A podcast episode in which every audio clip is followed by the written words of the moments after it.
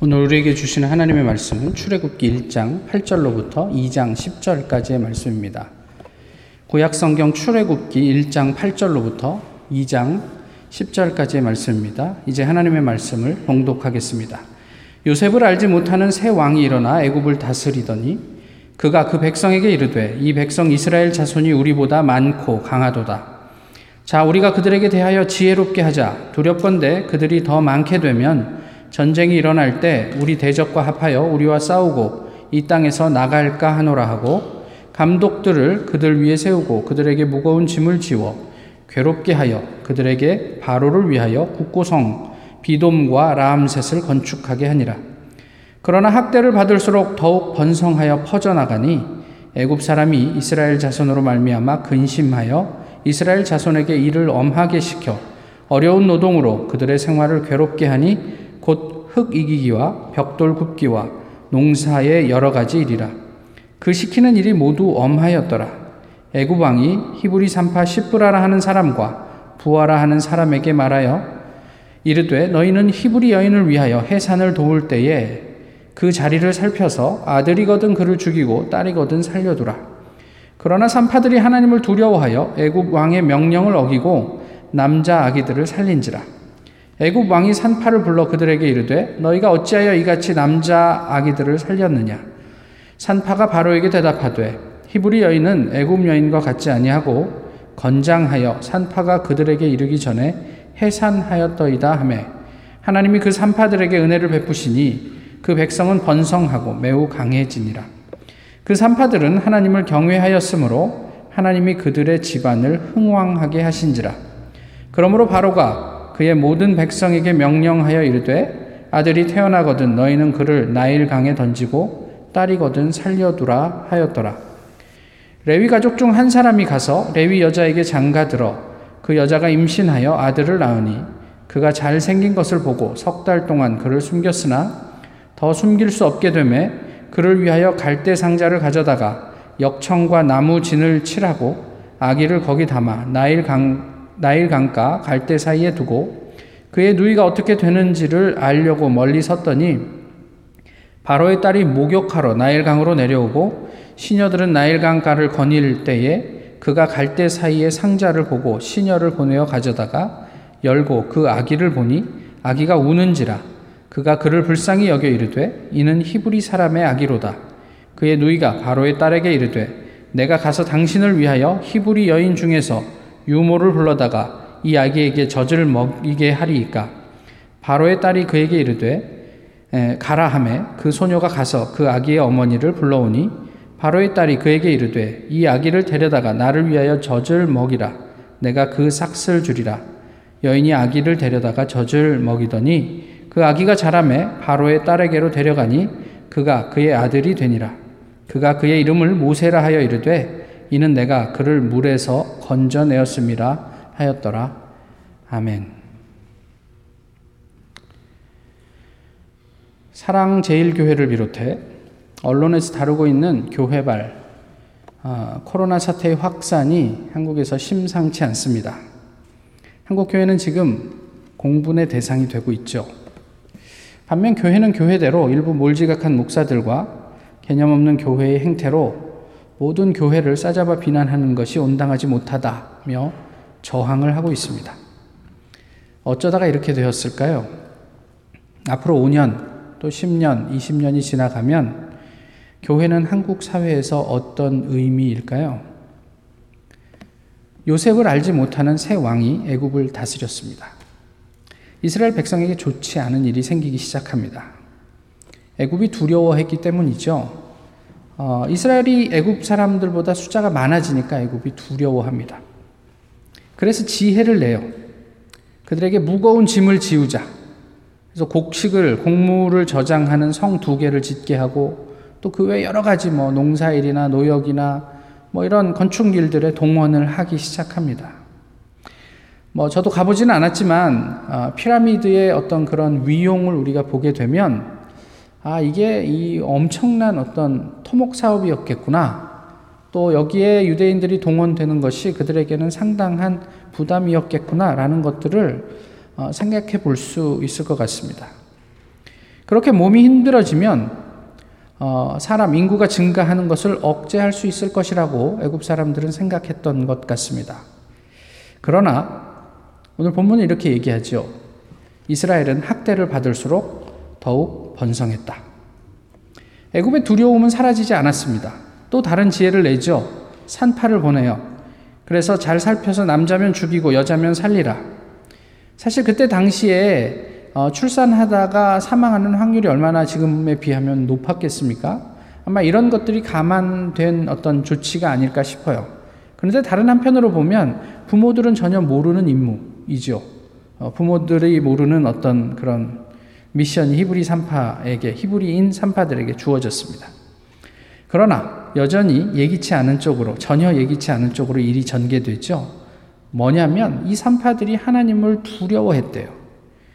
바로의 당대 그 최강대국의 임금, 바로의 명령보다 하나님이 더 두려웠어요. 그래서 바로의 명령을 무시합니다. 어, 이들에게 하나님은 어떤 존재였을까요? 혹시 이 산파는 어, 요셉을 알고 있었을까요? 애굽 사람들의 두려움, 애굽 사람들은 두려움 가운데 에, 또 하나 지혜를 내죠. 이것은 일종의 행정 명령 같은 것이었을까요? 아니면 강제력이 있는 어떤 그런 명령이었을까? 새로운 정책입니다. 어, 누구든지 히브리 사람의 아들을, 아이를 보면 나일강에 던져버려라. 이렇게 이야기를 합니다.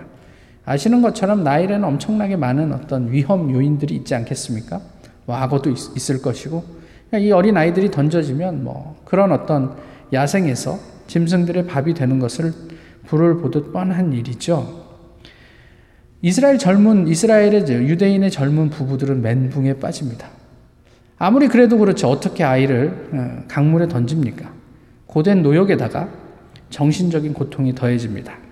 그러나 그 나일 강에서 바로의 딸 애굽의 공주가 유대인 사내 아이를 건져냅니다. 어떻게든 유대인의 수를 줄여보려고 애굽은 많은 노력을 했습니다. 그리고 본문은 그것이 그들이 가지고 있던 지혜였다. 그들의 지혜였다라고 얘기를 합니다. 그러나 동일하게 또 본문은 이것이 오히려 그들의 근심이 되었다. 생각지 못한 어떤 전개로 인해서 자기들이 낸 지혜 때문에 또 다른 근심을 가지게 되었다라고 얘기를 합니다. 같은 상황인데 애굽 사람들과 하나님은 다른 꿈을 꾸고 있습니다. 동상이몽이라 할 만합니다. 하나님께서는 당신을 두려워하는 산파에게 어떻게 하셨다고요? 은혜를 베푸셨다. 이렇게 얘기를 하셨어요. 그리고 그 집안을 흥왕하게 하셨다. 이건 어떻게 표현할 수 있을까요? 동상동몽이라고 할 수 있을까요? 하나님과 산파들은 같은 꿈을 꾸고 있는 것 아닐까요? 아니, 적어도 산파들은 하나님 앞에서 어, 어, 부당한 바로의 요구에 응할 수 없었던 하나님 편에 선 어, 사람들이었습니다. 어쩌면 이게 우리가 생각하는 은혜가 아닐까 싶어요. 우리가 기대하는 하나님의 개입이 아닐까 싶어요. 내가 하나님 앞에서 뭔가 좀 성실하고 신실하고 잘하고 순종하고 복종하고 충성하면 하나님께서 나에게 뭔가 리워드를 주시겠지 하는 마음 말이에요. 그게 내 100년 후에 주는 건 우리는 별로 반갑지 않아요.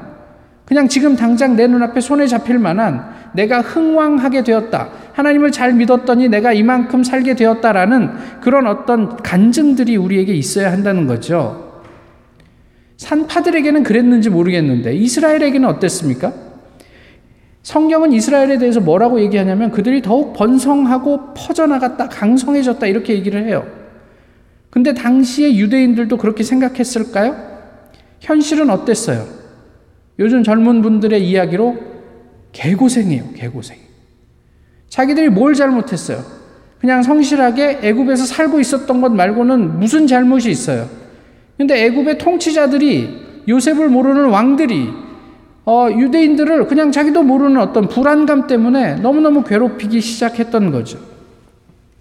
이스라엘 백성들은 하나님께서 그렇게 생각하시든 말든 자신들의 현재 상황을 번성함, 강성함이라고 생각했을까요?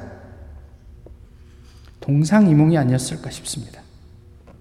우리가 느끼는 삶의 고난이 있죠. 그러나 하나님은 때때로 그 고난도 너에게 유익이라. 그것이 결과적으로 너에게는 번성함이 될 것이야. 성공이 될 것이야. 그렇게 말씀하셔도 반갑지 않습니다. 우리가 그 말에 동의하기가 쉽지가 않아요. 뭐 동의는 고사하고라도 최소한의 이해라도 할 수 있을까 모르겠어요. 뭐 그 고난의 크기가 별것이 아니라면 뭐 어느 정도 아 이 정도야 뭐 누구라도 경험할 수 있는 그런 거지 라고 한다면 뭐 좀 이해할 수 있겠다 이런 생각을 해볼, 해볼 수 있을지 모르겠습니다만은 어떻게 저 사람에게 저런 어떤 신실한 사람에게 하나님께서 저토록 인생을 곤고하게 만드셨을까 하는 엄청난 고난 앞에서 우리가 과연 하나님을 이해할 수 있을까? 욥이 당한 그 고난을 생각해 보며 그 욥을 우리가 뭐 동정한다고는 하지만 내가 만약 그 당사자가 된다면 하나님 앞에서 나는 어떤 모습일까? 뭐 이런 생각을 해보게 돼요. 또 모세의 가족을 한번 보십시오. 이들이 고난 가운데 있습니까? 아니면 평안합니까? 네. 역시 마스크를 쓰고 계셔갖고 입 모양이 보이질 않아서 뭐라고 말씀하시는지 모르겠는데 이들은 예, 고난 가운데 있습니다. 그죠? 고난이에요. 하필 이때 딸을 낳았으면 좋았을 텐데 아들을 낳을 게 뭐예요? 예, 딸을 낳았으면 뭐 이런 마음고생 하지 않아도 되잖아요. 그리고 조금 기다리다 보면 세월이 좋아지면 그때 하나님께서 아들을 허락해 주셨으면 얼마나 좋겠어요. 그렇지만 이내 이 가족은 또 평안해집니다. 왜요? 어떻게 평안해졌죠? 언제 평안해졌습니까? 본문을 보시면 이것은 아들을 나일강에 던지고 나서야 가능한 평안이에요. 그러니까 이 부모들의 어떤 고민을 한번 상상해 보시란 말이에요. 어, 너무 이쁘게 생겼어요. 뭐 잘생겼다. 준수함을 보고 숨겼다 그러는데 부모 눈에 준수하지 않은 자식이 어디 있습니까? 어쨌든 숨길 수 있을 만큼 숨기는 거예요. 울지도 못하게 하고 아이 아이에게도 얼마나 큰 고통이었겠습니까? 아이는 물음으로 자기 의사를 표현해야 하는데 뭐 울기만 하면 입을 틀어막고 마스크를 뭐 30cm짜리 두께의 마스크를 씌워야 하고 재갈을 물려야 되고 보통 괴로운 일이 아니었을 거란 말이에요. 그런데 이들이 그렇듯 추구하던 이 평안은 이 아이를 나일강에 던지기까지는 아, 경험할 수 없는 평안이었습니다. 현실을 있는 그대로 감수하면서 어, 그들에겐 평안이 찾아옵니다. 사실 상상도 할 수 없는 일이에요. 상상할 수 없는 일은 첫째로는 아들을 죽일 수 있을 것이라는 상상을 할 수 없었던 거고요. 다른 한편으로는 또 일이 그런 식으로 풀릴 거라고는 상상도 못 했던 거예요. 우리가 그렇게 상상할 수 없는 일이기 때문에 아, 이렇게 산다는 것. 그래서 무언가를 우리가 아, 우리의 생명과도 같은 무언가를 나일강에 던져버리고 우리가 평화를 획득할 수 있다는 것. 또 그렇게 사는 것이 그렇게 쉽지가 않습니다. 하나님의 뜻을 우리가 다 알 수 없기 때문이기도 하고요. 또 하나님이 언제나 오르시다는 건 우리가 이성적으로는 어, 생각을 하지만 그럼에도 불구하고 우리의 연약함 때문에 이게 쉬운 일이 아니에요. 극한의 고난 중에라도 하나님을 신뢰하고 현실에 충실하게 사는 것 만만한 일이 아니란 말이에요. 한번 생각을 해보시죠. 지금 오늘 본문의 배경이 어, 그 지난주에 저희가 봤던 요셉에 의해서 어, 이스라엘 사람들이 애굽에 내려온 다음에 몇 년이 지난 시점일까요? 한번 생각해 보셨어요? 지금 모세가 태어나는 장면 바로 직전이잖아요. 그럼 이스라엘이 애굽에 거한 기간이 몇 년입니까? 예, 손가락으로 가르쳐 드린 400년입니다. 그럼 모세가 애굽 애굽에 와서 이스라엘의 지도자가 돼서 사람들을 끌고 나간 게 자기가 80살 때 얘기잖아요. 그렇다면 지금 한 300년 정도 지난 시점이에요. 요셉을 모르던 사람들, 요셉을 모르는 왕이 있을 법 하죠. 300년 전에 존재했던 그 외국인 어, 총리, 이걸 뭐 굳이 우리가, 우리가 300년 전에 어, 우리 그 한민족의 뭐 재상이 누구였는지 다 아십니까? 모르시잖아요. 우리, 우리 민족도 잘 모르는데 남의 나라 사람이 와서 총리를 했다는데 그게 특징이 돼서 혹시 알게 될까요? 어쨌든 그렇습니다. 그런 시점이에요. 그 300년 만에 이스라엘의 상황은 완전히 달라졌어요. 그 이전까지는 고센에서 평안하게 지냈지만 그 다음부터는 이 상황이 오늘 본문에서 우리가 읽었던 내용을 그대로 반영하고 있습니다. 그런데 하나님은 그 상황 속에 이스라엘의 구원, 다시 말하면 가나안으로의 복귀를 준비하십니다. 얼마 동안요? 100년 정도. 예. 이제 우리가 해방될 건데 하나님은 100년지 대계. 그래서 100년의 계획을 세우시는 거예요. 답답한 노릇이에요. 우리 입장에서. 우리는 이미 알고 있으니까 그렇지만. 이것을 100년도 살지 못하는 우리가 어떻게 다 이해할 수 있겠어요? 하나님과의 동상이몽. 이것은 어찌 보면 당연한 일입니다. 우리에게 많은 소원이 있죠. 내가 원하는 방식으로 나의 삶이 전개되지 않는 것에 마음 쓰며 실망하는 일 또한 얼마나 많습니까? 잘 살아야 하고 건강해야 하고 공부도 잘해야 되고 승진도 해야 되고 또 자녀도 아무 걱정 없이 자라야 하고 코로나도 걸리면 안 되고 그 다음에 내가 다니는 교회 교인이 구름대 같이 몰려들면 더 좋고 우리가 가진 소원들이 참 많이 있습니다. 그런데 이 많은 수많은 소원 목록에 하나님의 꿈은 어디에 있습니까? 우리는 언제까지 하나님과의 동상이몽 속에서만 살아야 하는 것입니까? 하나님 전능하시고 영원부터 영원까지 계시니까 그냥 유한한 인생을 사는 우리는 그저 하나님은 하나님의 뜻을 우리한테 뭐 그 강제하시든 아니면 뭔가 이렇게 신기한 방법으로 보여주셔서 우리가 거기에 뭐 이렇게 순종하게 만드시든 그건 하나님 책임이고 우리는 그냥 내가 내가 살 수 있는 만큼 내가 살고 싶은 대로 사는 게 뭐 당연한 거 아닙니까? 언제까지 우리는 이런 수준에서만 신앙생활을 하면서 살겠느냐는 말이에요. 우리가 하나님과 동상이몽이 아니라 동상동몽, 더 나아가서는 이상동몽을 할 수 있는 방법이 있을까요? 아니, 성경을 통해서 우리가 그런 사람들을 종종 보기는 하잖아요. 이를 위해서 본문은 하나님의 개입을 볼 수 있는 눈에 대해서 말씀하시는 것 같아요. 전능한 하나님, 또 모든 것들을 초월하실 수 있는 하나님, 그 하나님을 볼 수 있는 비전. 그러니까 내가 가진 꿈이 아니고 그 하나님을 볼 수 있는 비전. 그게 있으면 우리의 상황을 뛰어넘어서 하나님과 같은 꿈을 꿀 수 있지 않을까? 그것이 오늘 본문을 기록한 목적이 아닐까? 이런 생각을 해봐요. 지금 당장 내 고난으로부터 벗어나게 하시는 하나님이 아니라, 와, 내가 고난 중에 있어도 하나님의 꿈이, 하나님의 비전이 100년을 걸쳐서 어, 이루어지기 시작하는구나. 이런 것들 말이에요. 오늘 본문이 우리에게 보여주는 게 뭐가 있습니까? 학대를 받을수록 더욱 번성했다. 이성적으로는요, 피곤하면, 힘들고 아주 극한의 어떤 그 고통 중에 있으면 아이를 갖지 않을 것이라고 판단하는 게 타당하죠. 정책적으로 문제가 되는 게 아니에요. 그러나 이스라엘은 그에 반하는 쪽으로 갔대요. 이걸 어떻게 이해하십니까? 이스라엘 사람들은 건강해서 아무리 힘들어도 부부 생활을 막 왕성하게 했다. 뭐 이렇게 이해하십니까? 저는 그렇게 생각되지가 않고요. 그럼에도 불구하고 하나님께서는 그들에게 그런 복을 주셨다라고 얘기를 하는 거예요. 도저히 그럴 수 있는 상황이 아님에도 불구하고 어떤 자연 임신율을 뛰어넘는 그런 어떤 그 임신이 되었다. 이렇게도 볼 수 있는 거 아닌가 말이에요. 못하게 하려고 가진 방법을 다 동원했는데 그런 학대를 당하면 당할수록 사람은 더 늘어난다. 여기서 하나님이 보이십니까? 또 산파들에게 은혜를 베푸셨대요.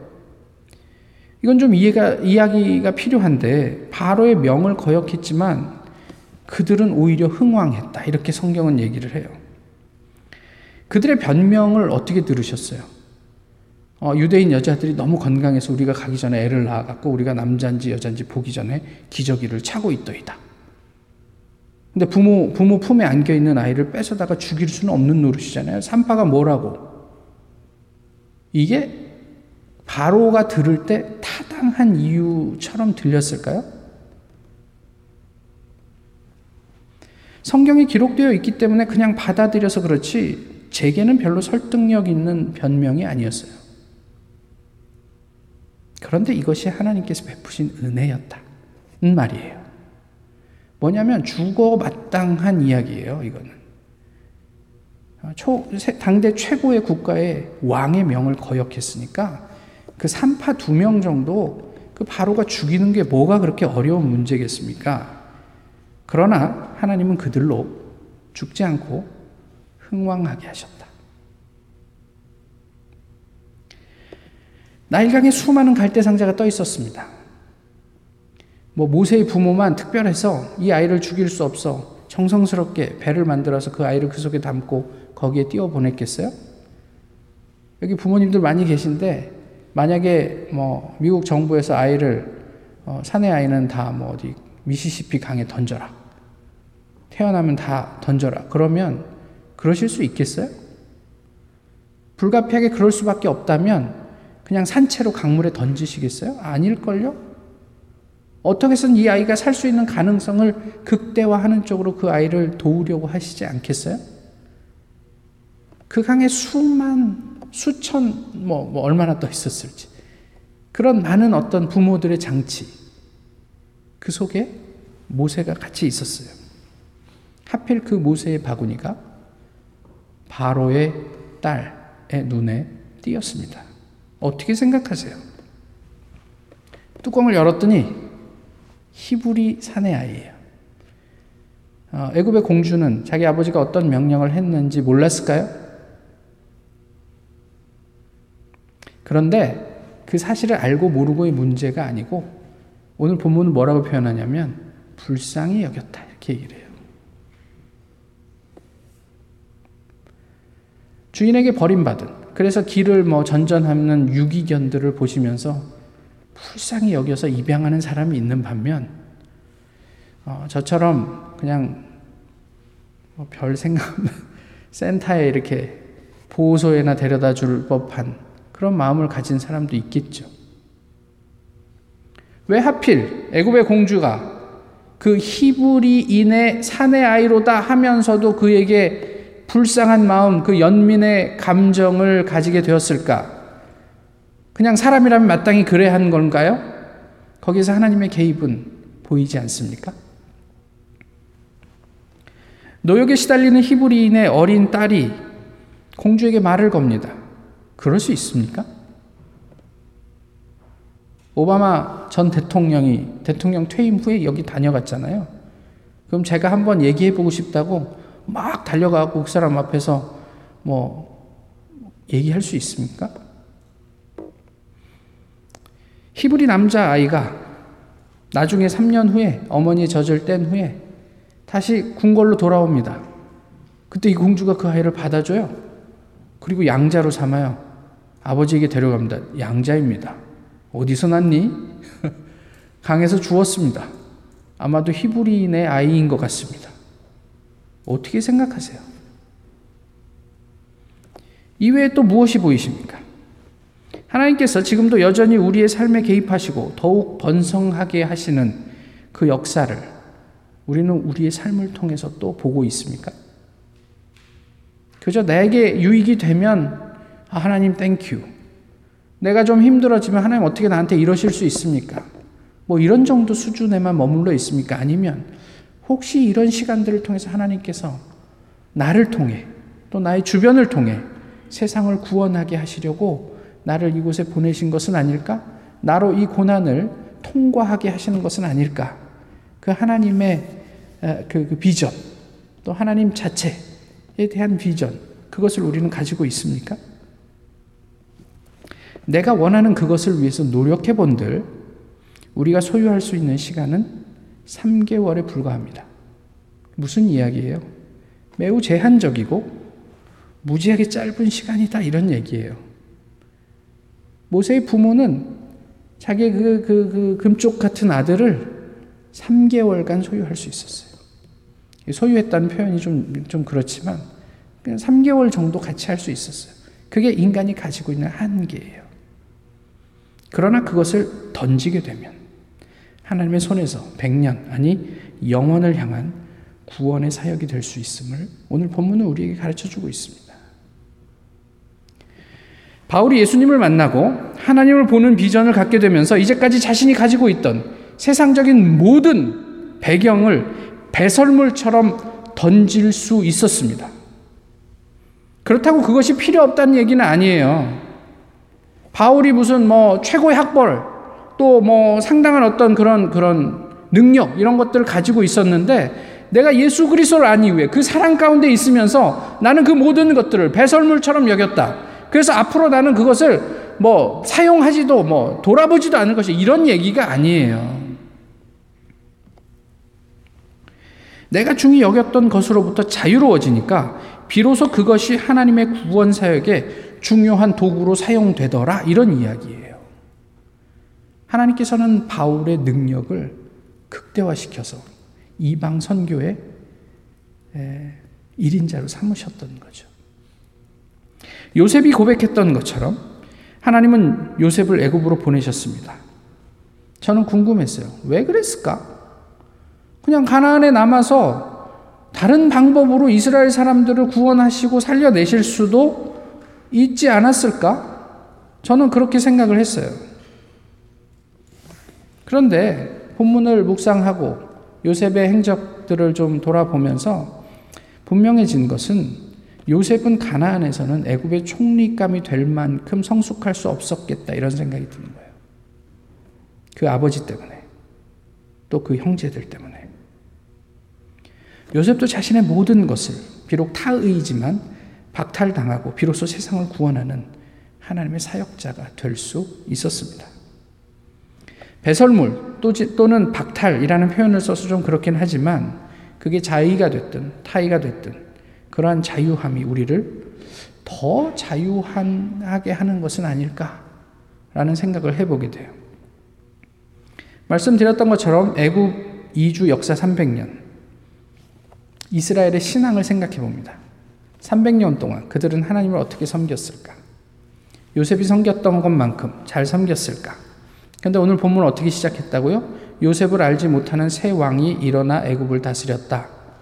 이걸 어떻게 읽으셨어요? 저는 이렇게 읽히던데 당시 이스라엘 사람들을 통해서 누구도 요셉을 기억할 수 없었다라는 의미는 아닐까요? 이제 더 이상 요셉을 기억할 수조차 없을 만큼 이스라엘 사람들의 신앙은 그냥 맹목적인 게 돼버렸다. 이런 것은 아니었을까요? 그러나 그런 상황에서도 요셉의 하나님을 알고 있는 시브라와 부하, 히브리인 산파들도 있었다는 것을 우리가 오늘 본문에서 놓치면 안 되는 거예요.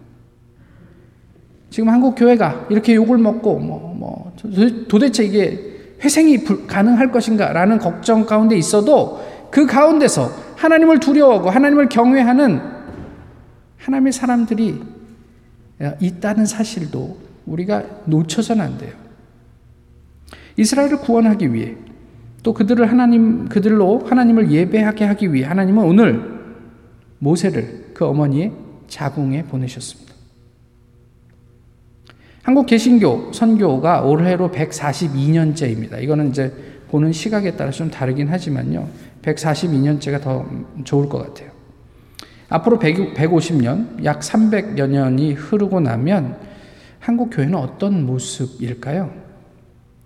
지금도 한국 교회는 이미 정도에서 많이 벗어나 있습니다. 근데 한국 교회 전체를 우리가 다 놓고 어떻게 하기가 너무 힘들지 않습니까?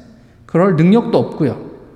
그럼 이렇게 한번 물어보시죠. 오늘을 사는 우리는 어떤 신앙인입니까? 미국에 사니까 미국 교인입니까? 우리 주변의 사람들은 우리를 통해서 요셉, 아니 예수 그리스도를 알게 될까요? 아니면 여전히 예수님을 모르고 지나가게 될까요? 뭐 한 2년 전 이야기인데 그 개그우먼 이영자 씨가 군대에 가서 강연을 했다더라고요. 그래서 좀 찾아봤더니 상당히 예, 재미있는 강연을 했더라고요.